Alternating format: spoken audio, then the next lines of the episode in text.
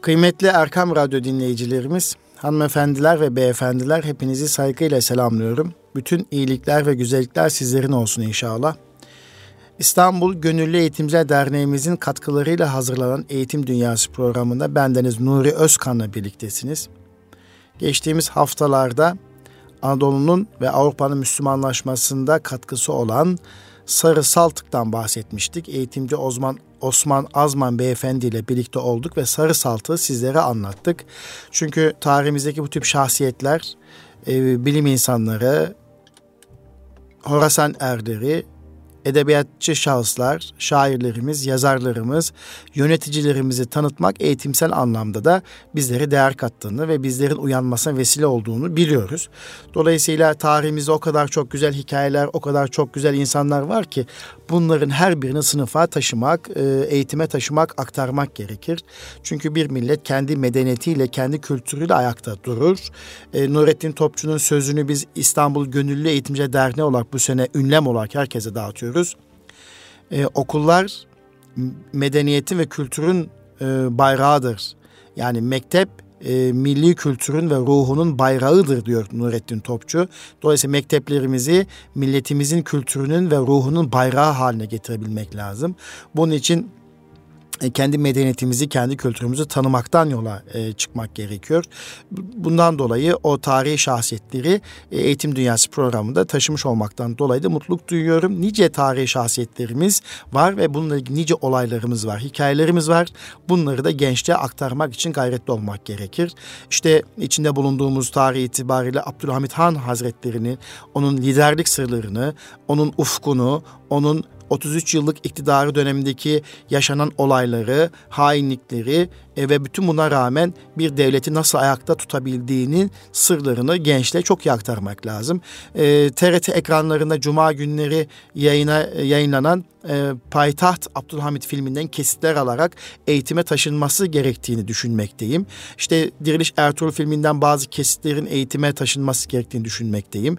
Kutul Amara filmindeki e, bazı kesitlerin çocuklara taşınması, üzerinde yorum yapılması gerektiğini düşünmekteyim. Ve film okuma artık eğitimde bir tekniktir. Çocuklara bazı olayları fark ettirmek, kavratmak, hissiyat oluşturmak, duygu yüklemek açısından önemli olduğunu düşünmekteyim. İşte Ömer Muhtar filminden tutun Çağrı filmine kadar birçok artık filmlerimiz var ki bu filmleri bir eğitimci iyi okuyabildiğinde, sınıfa güzel bir şekilde taşıyabildiğinde, e, anlamlandırabildiğinde 5N1K'ya göre sorular sorup çocukların Böyle bir durum olduğunda siz ne yaparsınız diye e, soru sormak suretiyle çocukların düşündüğünü, düşünmelerini sağlayabilir e, ve e, duygularını harekete geçirebilir.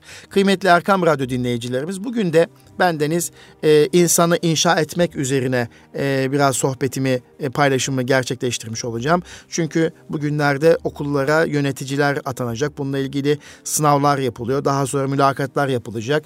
E, bazı okullar e, müdürlerini e, müdürlerine kavuşacak. Şube müdürleri görevlendirilecek. Dolayısıyla e, hem bürokratik e, durumlar için hem de yöneticiler için hem de eğitim yöneticileri için bir fayda olması açısından insanı yaşat ki devlet yaşasın Şeyh Edebani'nin sözüyle konuya girmek istiyorum. E, dolayısıyla bugünkü ana konumuz insanı inşa etmek olacak inşallah. Bu paylaşımı yaparken gerçekleştirirken de yine geçtiğimiz haftalarda paylaştığım Mesnevi Terapisi kitabından e, Profesör Doktor Nevzat Tarhan'ın e, kitabından faydalanarak bu sunumu gerçekleştireceğim vereceğim. Ayrıca İbrahim Zeyd Gerçik bir yönetim modeli Mimar Sinan İnsan Kıymetleri, İnsan Kıymetleri Proje Yönetimi kitabından e, da alıntılar yapmak suretiyle bendenizin de fikirlerini de e, gündeme alarak e, sizinle paylaşmış olacağım öncelikle. Kıymetli Erkam Radyo dinleyicilerimiz tabii ki yöntem olmadan hedef olmaz. Ve Şeyh Edebali'nin sözünü hatırlayalım. İnsanı yaşat ki devlet yaşasın. Her yönetici, her e, sorumluluk alan kişi devlet adına bir iş yapmak durumunda kaldığında bu felsefeye dikkat etmeli. Yani böyle bir düşünceyle o makama, o koltuğa oturmalı. İnsanı yaşat ki devlet yaşasın. Öğrenci yaşat ki okul yaşasın, devlet yaşasın. E, mantığıyla bakmak lazım. Her olayda bunu gözden geçirmek lazım. Şeyh Edebali'nin sözünü ben buradan hatırlatmak istiyorum. Kıymetli dostlar, medeniyet milletleri ve kültürleri ortak değerlerde birleştiren bir üst unsurdur. Etnik yapıları ve kültürleri yeniden biçimlendirerek onlara yeni bir kimlik ve dünya algısı kazandıran örgütlenmenin adıdır medeniyet. Tarihsel dönemlere göre medeniyet içinde herhangi bir etnik grup veya kültürel güç sürükleyici ya da baskın olabilir. Fakat bu durumda bile medeniyet bünyesine katılanları değişime uğratır. Egemen unsur olan toplum ve kültürü farklılaştırır. Kristalize olmuş bir medeniyet düzeninin oluşabilmesi bu toplu değişim sürecine bağlıdır. Çok farklı kültür miraslarına sahip büyük bir coğrafyaya yayılmış 72 milletin yönelişleri, hedefleri ve hayat uslupları bakımından erimeden ve yok olmadan bir medeniyetin yaşama ritmine katılmış olmasının adıdır da Osmanlı medeniyeti. Ki Osmanlı medeniyeti çok farklı kültür miraslarına sahip, büyük bir coğrafyaya yayılmış 72 milletin yönelişleri, hedefleri ve hayat uslupları bakımından erimeden ve yok olmadan bir e, değer etrafında yaşama ritmine katılmış e, olmakla övünülür Osmanlı medeniyeti. Dolayısıyla böyle medeniyetin çocukları olarak da e, Osmanlı medeniyetinde, Osmanlı yönetim başarısında e, etkileyen faktörleri çok iyi analiz etmemiz gerekmektedir. Mesela Osmanlı yönetim başarısına dayanan e, bu medeniyette Süleymaniye'nin kubbesindeki tonlarca yükün toprağa indirilmesindeki başarı gibi büyük bir devletin gücünü toplumun en alt kesimlerine indirebilmesinin bir sonucudur. Yani Süleymaniye'deki e, kubbedeki güç, yük toprağın tabanına kadar iniyor ve yere basıyorsa e, yönetimde de e, ortaya çıkan güç toplumun en alt kademesine kadar indirilebilmelidir. Osmanlı yönetim anlayışında inançlı, ciddi ve soğukkanlı davranış ve akılcı çözümler dikkat çekicidir. Nitekim bir yönetici için de e, bu değerler çok önemli. İnançlı, ciddi ama bir o kadar da olaylara karşı, krizlere karşı, çatışmaya karşı, problemlere karşı soğukkanlı davranış ve bunlar için geliştirdiği akılcı çözümler bir yönetim anlayışı için oldukça önemli. Saray koridorlarından Endor'una, eyaletlerden uçlara kadar dikkatle yürütülen Osmanlılaştırma süreci kısa zamanda ve kolayca tamamlanan bir asimilasyonun çok ötesindedir. Bu süreç toplumun her katmanında mevkisi ve konumu yeniden tanımlanan güçlü ve yetenekli kişileri yaratan bir sistem olarak çalışmaktadır. Osmanlı medeniyetinin özünü tohumunun içinde aramak gerekir. Bir yürüyüşün kararlılığı ilk adımında gizlidir. Bir medeniyetin gücü ise değerlerinde saklıdır. Dolayısıyla Osmanlı medeniyetin özünü e, tohumun içinde aramak gerekir. Yani ilk adım samimiyetle atılan adımlar, kararlı yürüyüş ve medeniyetin gücü de oluşturduğu değerlerle ilişkilidir. 13. yüzyılın sonunda Anadolu'da bir gönül adamı, bir devleti mayalayacak olan temel değerleri genç bir lidere aktarır. Bu gönül adamı aynı zamanda iktisadi ve hukuki gücü şahsında toplar.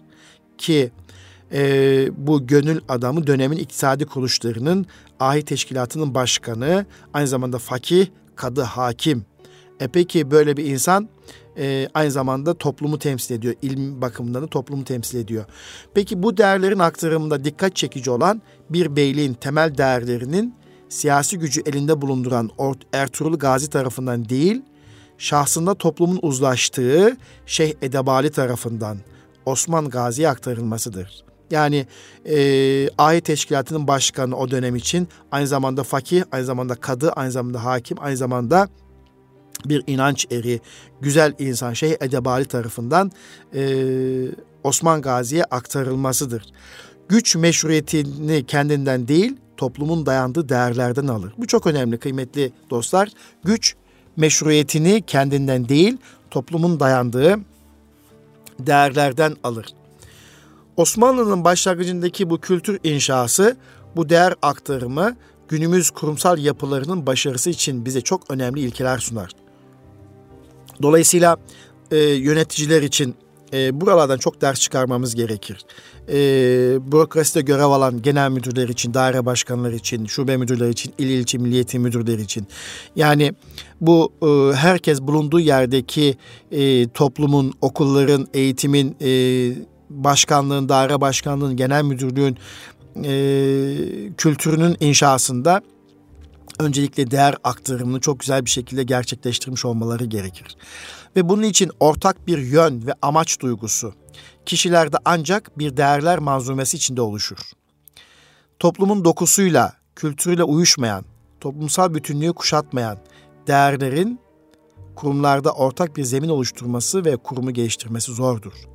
Ve oluşturulacak değerler toplumun dokusuyla, toplumun kültürüyle uyuşmalı, toplumsal bütünlüğü sağlamalı ve kurumlarda ortak bir zemin oluşmasını sağlamalıdır. Bir kurumun değerleri meşruiyetini güçten değil, ahlak, hukuk ve bilgiden alırsa daha çok kabul görür ve uzun ömürlü olur. Bir kurumun değerleri meşruiyetini güçten değil, ahlak, hukuk ve bilgiden alırsa çok çabuk kabul görür ve uzun ömürlü olur. Yani bugünlerde çok sık söylediğimiz bir ifade var. Öğretmenler, yöneticiler, liderler ümit aşılayıcı olmalıdır, adalet dağıtmalıdır ve merhamet sahibi olmalıdır. Yani ve tevasav bil sabri ve tevasav bil merhame ifadesinin olduğu gibi sabrı tavsiye etmeli ve insanlığa merhameti tavsiye etmelidir ve merhamet ehli olmalıdır. Dolayısıyla e, adalet sahibi olmak, adil olabilmek, merhamet duygusuyla davranabilmek ve liyakat sahibi olmak ve ümit aşılayıcı olmak. Kurumsal değerleri kurumsal dokuya aktaracak kişilerin şahsında değerleri temsil eden, şahsına ve bilgisine güvenilen bir kişi olması değerlerin çalışanlarca kabullenilmesini hızlandırır. Bu da çok önemli. Kurumsal değerleri kurumdaki çalışanlara, öğretmenlere aktaracak kişi, yönetici, lider şahsiyet bu değerleri aynı zamanda şahsında temsil eden olmalı. Şahsına ve bilgisine güvenilen bir kişi olmalı. Değerlerin çalışanlarca kabullenmesini e, yapabilmek için de bu örnek şahsiyet olması oldukça önemli. Dolayısıyla okul yöneticisinin veya bir bürokratın e, şahsında temsil ettiği değerler ve şahsına ve bilgisine ulaşılma noktasında güvenli kişi olması o kişiye olan bağlılığı artıracaktır. O da kurumsal adiyeti geliştirecektir. Günümüzde Şeyh Edebali'nin Osman Gazi'ye nasihatleri olarak bilinen metni hepimiz biliyoruz. Aslında bir devletten bir medeniyete doğru giden bir yolun haritası. Osmanlı'nın kendini tanımladığı temel değerler manzumesidir. O Şeyh Edebali'nin Osman Gazi'ye nasihatı e, içeren o metin. Şeyh Edebali uzun ömürlülüğün sırrını ifşa eder Osman Gazi'ye. Nedir o? Girişimizde ifade ettiğimiz insanı yaşat ki devlet yaşasın. Edebali bununla güçlü bir kültür ve uzun ömürlü bir yapı inşa etmenin temel ilkesini ortaya koyduğunu hepimiz biliyoruz. Yani kısacası insana odaklanmak. Kısacası insana odaklanmak. İşte yöneticilerimiz, genel müdürlerimiz, daire başkanlarımız, kamu yöneticileri, özel sektör yöneticileri hiç fark etmez. Hepimiz şu felsefeyi çok iyi dinlememiz ve davranışa dönüştürmemiz lazım. İnsanı yaşat ki devlet yaşasın ve hepimizin ortak görevi şu olmalı insana odaklanmak. Yatırımını insanın gelişimine, sevgisine ve bağlılığına yap. Kurumları yaşatan insanlardır. İnsanların adiyet duymadığı, sahiplenmediği yapılar yaşayamaz.''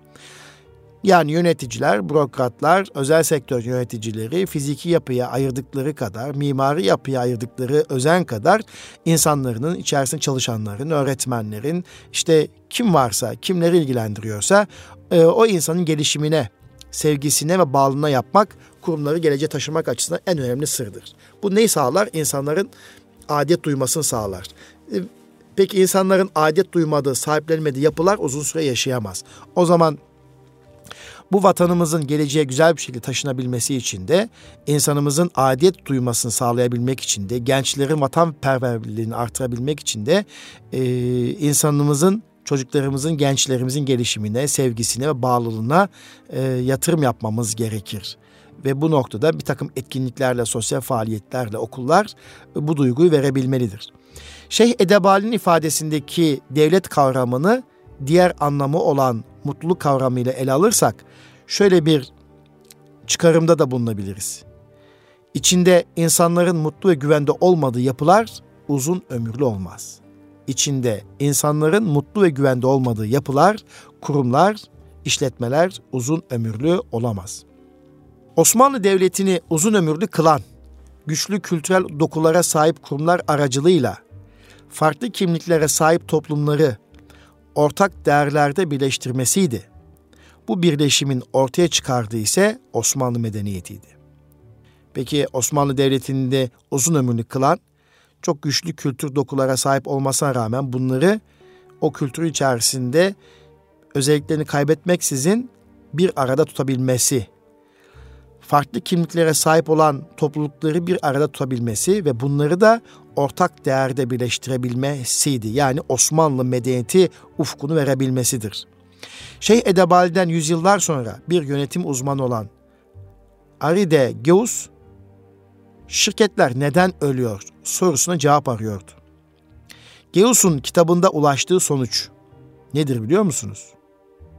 Şeyh Edebali'nin 13. yüzyılın, yüzyılın sonunda ortaya koyduğu gerçekliğin 21. yüzyılın uslubuyla dile gelmesinden başka bir şey değildir. Ve ne diyor Geus? Şunu söylüyor. Deneyimler gösteriyor ki şirketlerin başarısızlığa uğrayıp zamansız ölmeleri yönetimlerindeki baskın düşünce ve dilin ekonomi düşüncesi ve dili üzerine kurulmuş olmasıdır.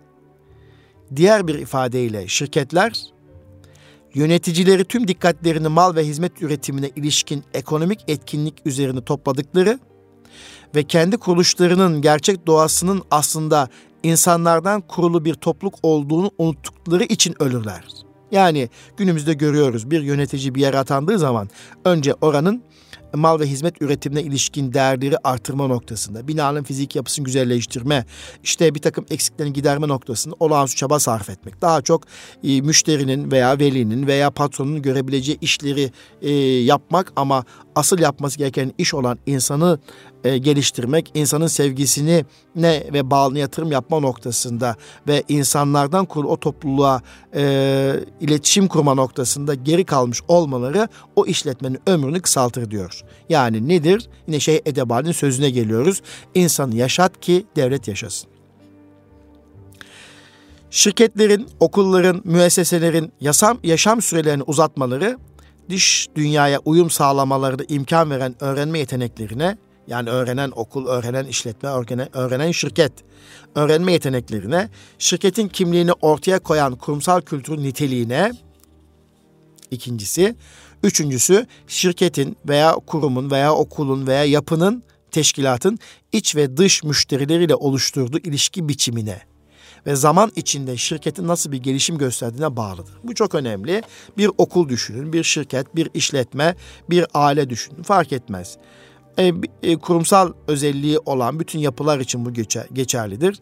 Bir işletmenin, bir okulun, bir müessesenin, bir teşkilatın hayat, hayat süresini, yaşam süresini uzatmak istiyorsak bir dış dünyaya uyum sağlamalarını imkan veren öğrenme yeteneği yani öğrenen okul, öğrenen teşkilat, öğrenen işletme, öğrenen müessese mi? Bir. İki, kurumun, şirketin e, kurumsal kültürünün niteliğine. iki. Üç, şirketin, teşkilatın, müessesenin iç ve dış müşterileriyle oluşturduğu ilişki biçimine ve zaman içinde şirketin nasıl bir gelişim gösterdiğine bağlıdır. Dolayısıyla bu dört faktör şirketin, işletmenin, müessesenin ömrünü belirliyor. Ve mesela bir okullar için, eğitim sektörü için düşünecek olursak iç ve dış müşteri, iç müşteri dediğiniz zaman öğrenci ve öğretmendir. Dış müşteri de velilerdir. Dolayısıyla e, iç müşteri dediğimiz öğretmenlerin, personelin ve öğrencinin memnuniyeti ve bununla birlikte velilerin memnuniyeti e, ve bunun için oluşturulacak ilişki biçimi, ilgi biçimi e, ve oradaki oluşan kültür e, ve bununla ilgili olarak da okulla ilgili oluşturduğunuz gelişim planı e, o okulun e, geleceği hakkında size bilgi verebilir. Şirketleri uzun ömürlülüğe taşıyan özellikleri anlamaya yönelik bir araştırma Shell grubu tarafından yapılmış. Ve bu araştırmada uzun ömürlü şirketlerin ortak dört özelliği öne çıkmıştır. Bu dört özellik yine Shell tarafından yapılan bir araştırma neticesini paylaşıyoruz. Bir, şirketin yaşadığı çevreye sürekli uyum sağlamasına imkan veren kurumsal öğrenme yeteneği. İki, çalışanların birbirlerine bağlılıklarıyla beslenen güçlü kurumsal kimlik anlayışları. Üç, kurum içinde gücün etkin dağıldığı merkez kaç yönetim. Yani kurumda yetki dağılımı yeterince yapılmamış tek bir adamla toplanmış mı yoksa kurumun e, gelişimi açısından e, bu güç, bu yetki e, güzel bir şekilde dağıtılmış ve merkez kaç yönetim böyle e, farklı şekilde e, insanlara ulaşabilecek şekliyle dağıtılmış mı buna bakmak lazım. Dört, şirketin bütünlüğünde israfa gitmeyen uygun harcama politikaları. Yani Shell'in yaptırdığı araştırmalarda da uzun ömürlü şirketten dört ortak özelliği öne çıktığını e, yine bir önceki anlatımla e, özdeşleştiğini görmekteyiz. Yine Başka bir araştırmada da vizyoner şirketlerin, kurumların, müesseselerin alışkanlıkları adlı araştırmada yine Shell grubunun yukarıdaki sonuçlarına benzer bulgular elde edilmiş. Ve uzun ömürlü şirketlerin çevrelerine karşı duyarlı oldukları ve güçlü bir kültüre sahip oldukları belirlenmiştir. Demek ki uzun ömürlü şirketler, müesseseler, kurumlar, okullar çevrelerine karşı, çevredeki olaylara karşı, duruma karşı duyarlı olan kurumlardır ve bununla birlikte güçlü bir kültüre sahip olan kurumlar. Peki e, kültür deyince ne anlamalıyız? Bu soruyu da sormak lazım. Kültür bir toplumun hafızasıdır. Toplumların tarihi süreç içinde oluşturdukları maddi ve manevi birikimlerin toplamıdır kültür. Aynı topluluğa ait kişilerce paylaşılan, bir nesilden diğerine aktarılan kültür, toplumun fiziki ve sosyal çevresine karşı ürettiği, kendi uslubunu ve tutum alışını yansıtan bir algılama ve davranış çerçevesidir. Bu nedenle kültür insanların dünyaya bakışını, olayları ve kişileri algılama biçimini belirlemektedir. Yani e, kültür insanların dünyaya bakışını yani o okulun kültürü, müessesenin kültürü, teşkilatın kültürü insanların dünyaya, çevreye bakışını, olayları ve kişileri algılama biçimini belirler. Dolayısıyla toplumun hafızasıdır ve kültür çok önemlidir. Bir okulu, bir kurumu, bir müesseseyi diğer okuldan, müesseseden, kurumdan ayıran en önemli özellik kültürel varlıklarıdır. Kültürel, bunda sembolik yaklaşım, insani yaklaşım, yapısal yaklaşım bunların hepsini için içerisine dahil edebiliriz veya bürokratik yaklaşım. Bu çerçevede her okulun kendi kültürü vardır. O kültürü asla taklit edilemez. Yani yöneticinin bir okuldan başka bir tarafa aktarılmış olmasıyla o başarılı proaktif kültürü oraya aktaracak anlamına gelmeyebilir. Çünkü o kültür uzun yıllar o okul içerisinde gelen yöneticiler ve öğretmenlerin birikimiyle oluşmuş ve proaktif olarak da etraftan tanınan, bilinen ve bir kültürse siz oradaki yöneticiyi alıp başka bir okula götürdüğünüzde aynı kültürü, aynı başarı hikayesini o okulda hemen oluşturamayabilir. Bunun için bir sürece ihtiyaç vardır. Kurum kültürü bir kurumun dış çevresine uyum ve iç yapısında bütünleşmeyi sağlamak için keşfettiği, bulduğu ve uygulamalarında iyi sonuç verdiği için doğru kabul ettiği temel varsayım ve değerler modelidir. Yani bir kurum kültüründen bahsediyorsak orada bir takım herkes tarafından kabul edilen e, hikayeler, e, sayıltılar, başarı öyküleri, semboller e, olduğu gibi bir takım değerler sistemi de vardır. Yani o okul veya teşkilatla ilgili derler ki işte kalite birinci öncelik. iki insana değer birinci öncelik. Üç işte e, güven esastır gibi böyle somut etraftan e, güzel bir şekilde anılan e, o kurumla iş yapan herkes tarafından bilinen ve bu kurum başarılı e, çocuklar yetiştirir. Bu okul başarılı çocukları hayata hazırlar. Bu okul lider şahsiyet çocukları yetiştirir. Bu okulun mezunları hayatta çok başarılı olduklarını gözlemliyorum. Bu okulun öğrencileri e, işte iyi bir iletişim becerisine sahiptir gibi etraftan herkesin genel kabul ettiği e, varsayımlar ve değerler o okulun veya müessesenin kültürü haline gelmiş demektir. Kurum kültürü, işletmelerin, müesseselerin kendilerini ve dış çevrelerini tanıma ve tanımlamalarını sağlayan inanç ve değerlerdir. Bu inanç ve değerler şirketlerin hedeflerinde yapılanmasında ilişkilerine belirginleşir. Mesela eğitimde değişen öncü ve güvenen bir yaklaşımla lider şahsiyet çocukları hayata hazırlamak. Eğitimde değişen ve gelişen yaklaşımlarıyla öncü, güvenen ve güvenilen bir eğitim kurumu olarak lider şahsiyetli öğrenci hayat hazırlamak diye bir okulun vizyonu düşünecek olursanız ve bu vizyon çerçevesinde de kültürü şekillendiğini düşündüğünüzde bu okulda güven, güvenilmek e, ve öncü olmak ve lider şahsiyet çocukları hayata hazırlamak e, belli bir zaman sonra o okulun kültürü haline gelir ve etraftan da böyle anılıyor. Herkes tarafından kabul ediliyorsa artık bu değerler okulun kültürü haline gelmiştir diyebilirsiniz. Kültür kurum gerçeğinin görülmesine imkan veren düşünsel bir yapı, zihinsel bir haritadır. Bu harita çalışanlara çözüm önerileri sunar. Gidecekleri yönü gösterir ve nasıl davranacak nasıl davranacaklarının yollarını ilkelerini, esaslarını verir. Yani kurum kültürü baskın olan okullarda, müesseselerde kişinin e, düşünce yapısını şekillendirir, ona bir yol gösterir, çözüm önerilerini o kültürel bakış çerçevesi içerisinde bulmaya çalışır ve nasıl davranacağını, esaslarını o kültürel yapı o kişiye de öğretir. Kurum kültürünü oluşturan değer ve uygulamalar doğru kabul edildiği için kuruma katılan çalışanlara, eğitim ve çalışma ortamındaki ilişkilerle aktarılır. Kültürün oluşmasında rol oynayan kilit kişiler kurumun kurucu lideri ve onu takip eden çekirdek kadro yani üst düzey yöneticilerdir. Dolayısıyla kurum kültürünün oluşmasında e, rol oynayan e, en önemli kişiler üst yöneticilerdir. İşte o kurumun kurucu liderleri, işte yönetim kurulları ve onu takip eden işte çekirdek kadro. İşte bir okul açıldığını düşünün. Okul açtığınız andaki yöneticiler, kurucu müdür ve o kurucu müdürle birlikte atanan ilk atanan e, kadro, öğretmen kadrosu ve buna vermiş olduğunuz değer e, ve iyi bir kültür çalışması yapmışsanız daha sonra o oturan kültürle birlikte yeni gelen öğretmen ve o okula gelen bütün öğrenci o e, takım tarafından oluşturulan kültürel bakışa yavaş yavaş uyum sağlamaya çalışır. Onu e, ve öğrenir ve gelenlere de öğretirler. Gelecekte var olabilmek için şirket kurucuları okul kurucuları kendi değerlerini belirlemelidirler. Bugünlerde çok sık etrafta okullar mantar gibi bitiyor. Yeni yeni okullar açılıyor.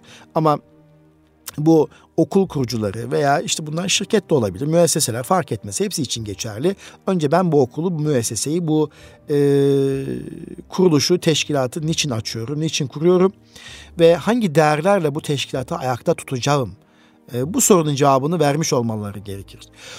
Kuruluş ve oluşum aşamasında koyduğu değerleri sonuna kadar koruyacak ve aynı zamanda değişikliklere de uyum sağlayabilecek bir kurum olmak için gereken stratejiler yapmış, bu yönde organizasyon oluşturmuş bir şirket, vizyoner yani uzak görüşlük sahibi bir şirkettir. Kuruluş ve oluşum aşamasında koyduğu değerleri sonuna kadar koruyacak ve aynı zamanda değişikliklere birlikte uyum sağlayabilecek bir kurum olabilmek için gereken stratejileri yapmış ve bu yönde de teşkilatlamayı, organizasyon yapısını oluşturmuş bir şirket uzak görüşlülük sahibi bir şirkettir. Yani vizyoner bir şirkettir. Bu konuda en iyi örnek ise aynı dönemde aynı sektörde faaliyet gösteren Zenit ve Motorola şirketleridir. Motorola bir akü tamiri işiyle faaliyete başlamış, ardından televizyon, yarı iletkenler, cep telefonu gibi çok sayıda yeni alana girmiş ve bu alanlarda da lider olmayı başarmıştır. Zenit, Motorola gibi büyümeyi başaramamıştır. Bunun nedeni de Motorola'nın kurucusu Paul Galvin'in çalışanlar tarafından paylaşılan bir şirket vizyonu ve kültürü oluşturmasına karşın Zenit'in kurucusunun e, bu konuda yetersiz kalmasıdır. Yani Motorola ile Zenit aynı sektörde faaliyete başlamış. E, ancak Motorola büyümüş, gelişmiş e, ve Motorola'nın kurucusu Paul Galvin vizyonunu, ufkunu çalışanlara çok iyi aktarmış ve şirket vizyonu ve kültürü oluşturabilmiş. Ama Zenit'in kurucusu bunu başaramadığı için de e, gelişemediğiyle alakalı bir paylaşım bu. Ne, nitekim Bazı e, kitaplarda da bunu görüyoruz. Yaşayan Şirket adlı kitabında uzun ömürlükle ilgili olarak kurumsal e, kültürün şirketin başarısı açısından ne kadar önemli olduğunu vurgulamak açısından şöyle bir paragraf var. E, uzun zaman yaşamayı ve ayakta kalmayı başarmış olan şirketlerin kendi kültürleri ve kendi değer sistemleri bulunur. Evet. Bu çok önemli. Uzun zaman yaşamayı ve ayakta kalmayı başarmış olan şirketlerin, okulların, müesseselerin kendi kültürleri ve kendi değer sistemleri bulunur. Değer sistemi bir şirketin başarılı olması ve uzun zaman ayakta kalması için en temel gereklerden, ihtiyaçlardan biridir. Çoğu şirket kendisini hissedarlarına para kazandırmak için var olan ekonomik birimler olarak görür. Bu durum o şirkette çalışan insanlar için de çok da benimsenen, inanılacak ve izlenecek bir kültür değildir. Yani sadece hissedarlarına para kazandırmak için kurulmuş bir ekonomik şirket e, belli bir zaman sonra çökmeye mahkumdur. Bu şirkette çalışan insanlar bu durumdan hoşnut olmazlar. Şirkette çalışan insanların uyum içinde olacağı ve katılacağı bir kültürel değerler sistemi bu şirketin daha uzun süreli olabilmesine ve hissedarların da az para kazanmakla birlikte uzun süre para kazanabilecek bir sistem oluşmasını sağlar. Şirketler kurumsal bütünlüklerini kurmak, korumak, geliştirmek ve bunun yanı sıra hızla değişen çevre şartlarına uyum sağlayabilmek için işletme içinde koordinasyonu sağlayan ortak değerler oluşturmak durumundadır. İşte okullar içinde, müesseseler içinde e, takımlarıyla birlikte yine çevre şartlarına uyum sağlayacak ve işletmenin de organizasyonunu, müessesenin organizasyonunu geliştirecek ortak değerleri oluşturmak için bir toplantı, bir çalıştay, bir etkinlik yapmaları gerekir. Şirket yönetimleri çeşitli kültürel dokulardan gelmiş çalışanlarını ortak bir yapıda bütünleştirebilmek için çalışanlarının beklentilerini karşılayabilen, karşılaştıkları problemleri çözüm noktasında onlara yol gösteren, çalışanların kabul ettiği değer ve inançlardan oluşan bir kurum kültürü inşa etmelidirler. Bugün dünyanın en eski şirketlerinden biri olan Hoshi Oteller Zinciri 1298 yaşından daha fazla. 1300 yaşında. Sakar, Sakakiri tarafından Japonya'nın Awazu kasabasında 718 yılında kurulan han hala ayaktadır ve 100 odalık bir otel olarak hizmet vermeye devam etmektedir. 718 yılında kurulmuş ve 1300 yaşında olan bir otelden bahsediyoruz. 100 odalık bir otel. Bugün 18. kuşak tarafından yönetilen bu Japon şirketi 1300 yıldır yaşıyor ve büyümeye devam ediyor. Bu şirketi yüzyıllardır başarılı kılan en önemli unsur şirketin kuruluş yıllarını oluşturmuş olduğu değerler metne sahip çıkması ve bu değerleri geleceğe taşıyacak bir eğitim yönetim sistemini kurmuş olmasıdır. Şirketlerde çalışanlar kurumun temel değerlerini anlıyor, önemsiyor ve bu değerleri benimseyip onlara bağlanıyorsa kurumsal kültür güçlenmekte, aksi durumda ise zayıflamaktadır. Güçlü bir kurum kültürü, kurum çalışanları, mensupları tarafından paylaşılan bir değer ve inanç sistemini ifade etmektedir güçlü ve zayıf kurum kültürleri arasındaki temel fark değerlerin paylaşım gücü ve insana verilen önemdir. Yani özel okullarda da işte resmi okullarda da bir takım teşkilatlarda, müesseselerde gördüğümüz en önemli özellik bu. Güçlü ve zayıf kurum kültürleri arasındaki temel fark değerlerin paylaşım gücü ve insana verilen önemdir. Güçlü kültürün en temel göstergesi güven ortamının varlığıdır güvenin egemen olduğu işletmelerde, müesseselerde çalışanlar aynı hedefin gerçekleşmesi yolunda çaba gösterirler. Güvene dayalı bir kültür kurmuş olan, oluşturmuş olan, çalışanların potansiyelini artırmak için uğraşan ve bunun için organizasyonlar yapan ve yenilik ve belirsizliklere karşı e, çözüm önerileri olan kurumlar daha çabuk uyum sağlayabilirler. Kriz ve belirsizlik durumlarında en önemli değer nedir biliyor musunuz? Çalışanların kuruma bağlılığı ve sorumluluk yüklenmesidir.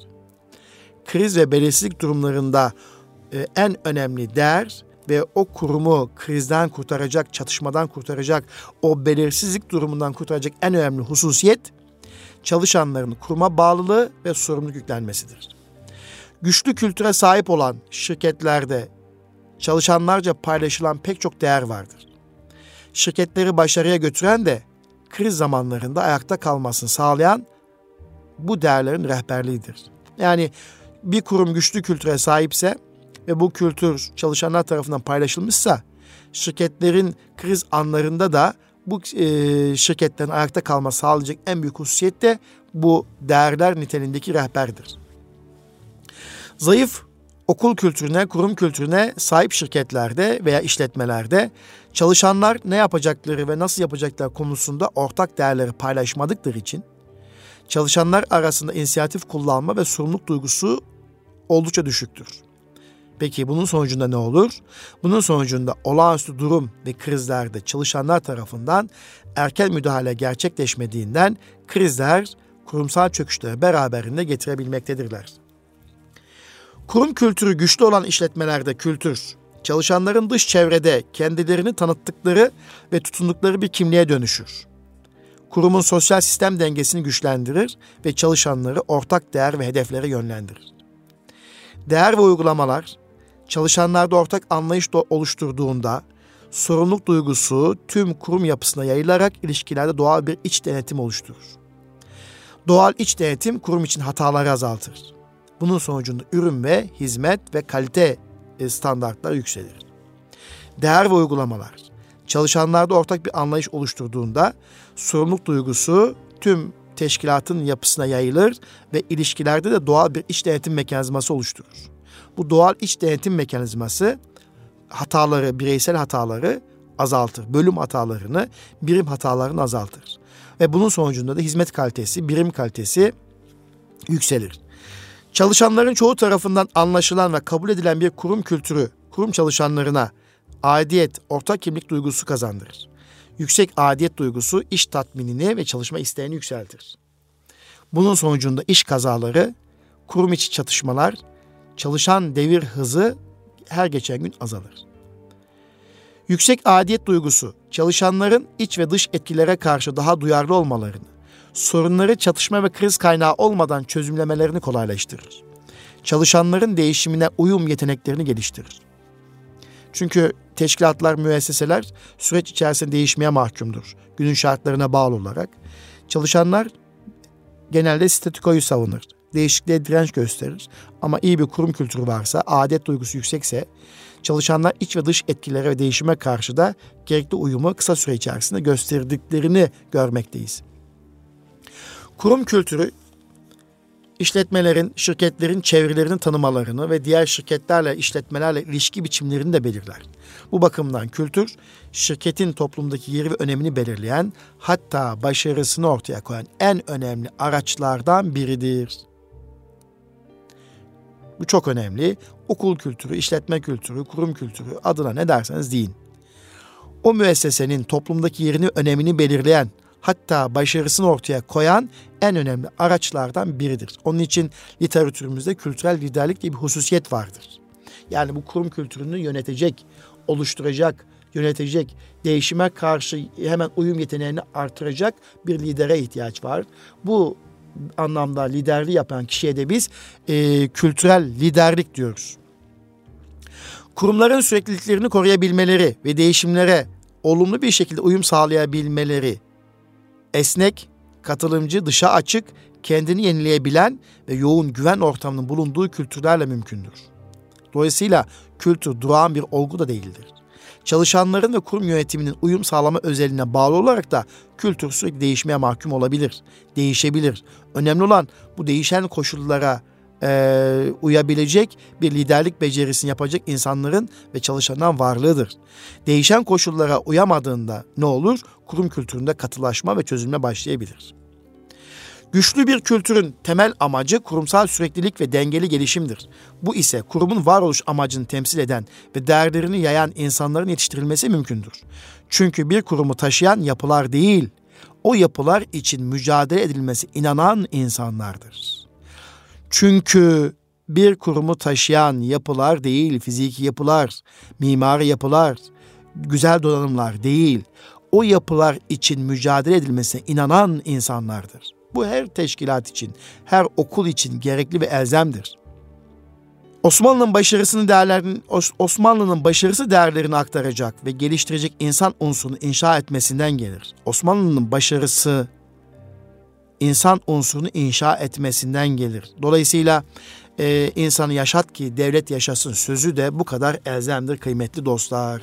Evet Erkam Radyo dinleyicilerimiz bir de e, hikayeyle, mesnevi hikayesiyle bugünkü sohbetimizi insanı inşa etmek ve kültür inşasında insanlığın rolünü ifade etmek açısından paylaşımımızın ardından okullarda, müesseselerde, işletmelerde kriz yönetimine karşı tavrı belirleme açısından da şu hikaye ve ondan çıkartacağımız dersle bugünkü sohbetimizi, paylaşımımızı bitirmek istemekteyim. Mevlana tuz yüklü eşek hikayesinde şu mesajı verir. Tuz yüklü bir eşek çaydan, nehirden geçiyordu. Ayağı kayıp suya yuvarlandı. Tuz, sırtında taşıdığı tuz suda eridi.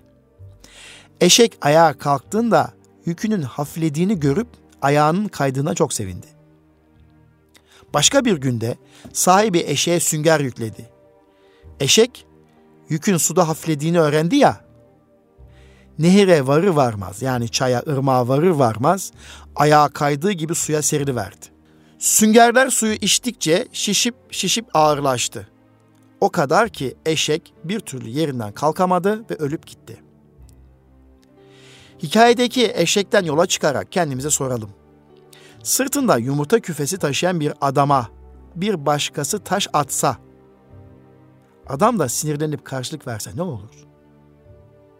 Yumurta küfesini düşürür. Bütün yumurtalar kırılır. Yani oyuna gelmiş olur. Oysa önce sırtlandığı sorumluluğu düşünmesi gerekmez mi? Bunun gibi kişinin sorumlulukla karar vermesi gerekir. İşte bugün yöneticiler, liderler, bürokrattaki şahsiyetler her zaman bu sorumlulukla karar vermesi gerekir. O zaman şu soruların cevabını verebilmemiz gerekiyor. Biz kimiz? Neler yapabiliriz ve yaptığımız şeyin gerekleri nelerdir? İnsan hayattaki sorumluluğunu sorgulamalıdır. Eğer bu sorumlulukların getirdiği yükler varsa ki var, eğer taşıdığı yüklerin özelliklerini bilirse şartlarla mücadele etmesi daha kolay olur. Aslına bakarsanız tuz yüklü eşeğin hikayesinin özünde bir kriz yönetimi dersi var. İnsan suya düştüğünde boğulmadan buradan nasıl çıkarım diye düşünür. Kriz geçtikten sonra ise öğrendikleri hakkında kafa yorar. Eşek burada bir kriz yaşamış ve yükünü hafifleterek avantajlı olarak çıkmış. Böylelikle suya düşmek iyidir diyerek yanlış bir sonuç çıkarmış. Yükünün niteliğini düşünmeden, sorumluluğunu düşünmeden, üzerindeki malın niteliğini düşünmediğinden daha sonra sünger taşıdığında önceki krizden yanlış ders çıkardığı için ikinci krizde hayatını kaybetmiştir. Dolayısıyla bizler her an bulunduğumuz ortamlarda problemle karşılaşabiliriz, çatışmalar yaşayabiliriz. Problem e, ve krizler yaşayabiliriz. Bu krizleri, bu çatışmaları ve problemleri aldığımız makamın sorumluluklarını taşıyarak ve insanı yaşat ki devlet yaşasın ilkesi çerçevesinde çözebilme gayret ve çabası içerisinde olmalıyız diyoruz. Bir sonraki Eğitim Dünyası programında buluşmak dileğiyle efendim. Kalın sağlıcakla Allah'a emanet olunuz.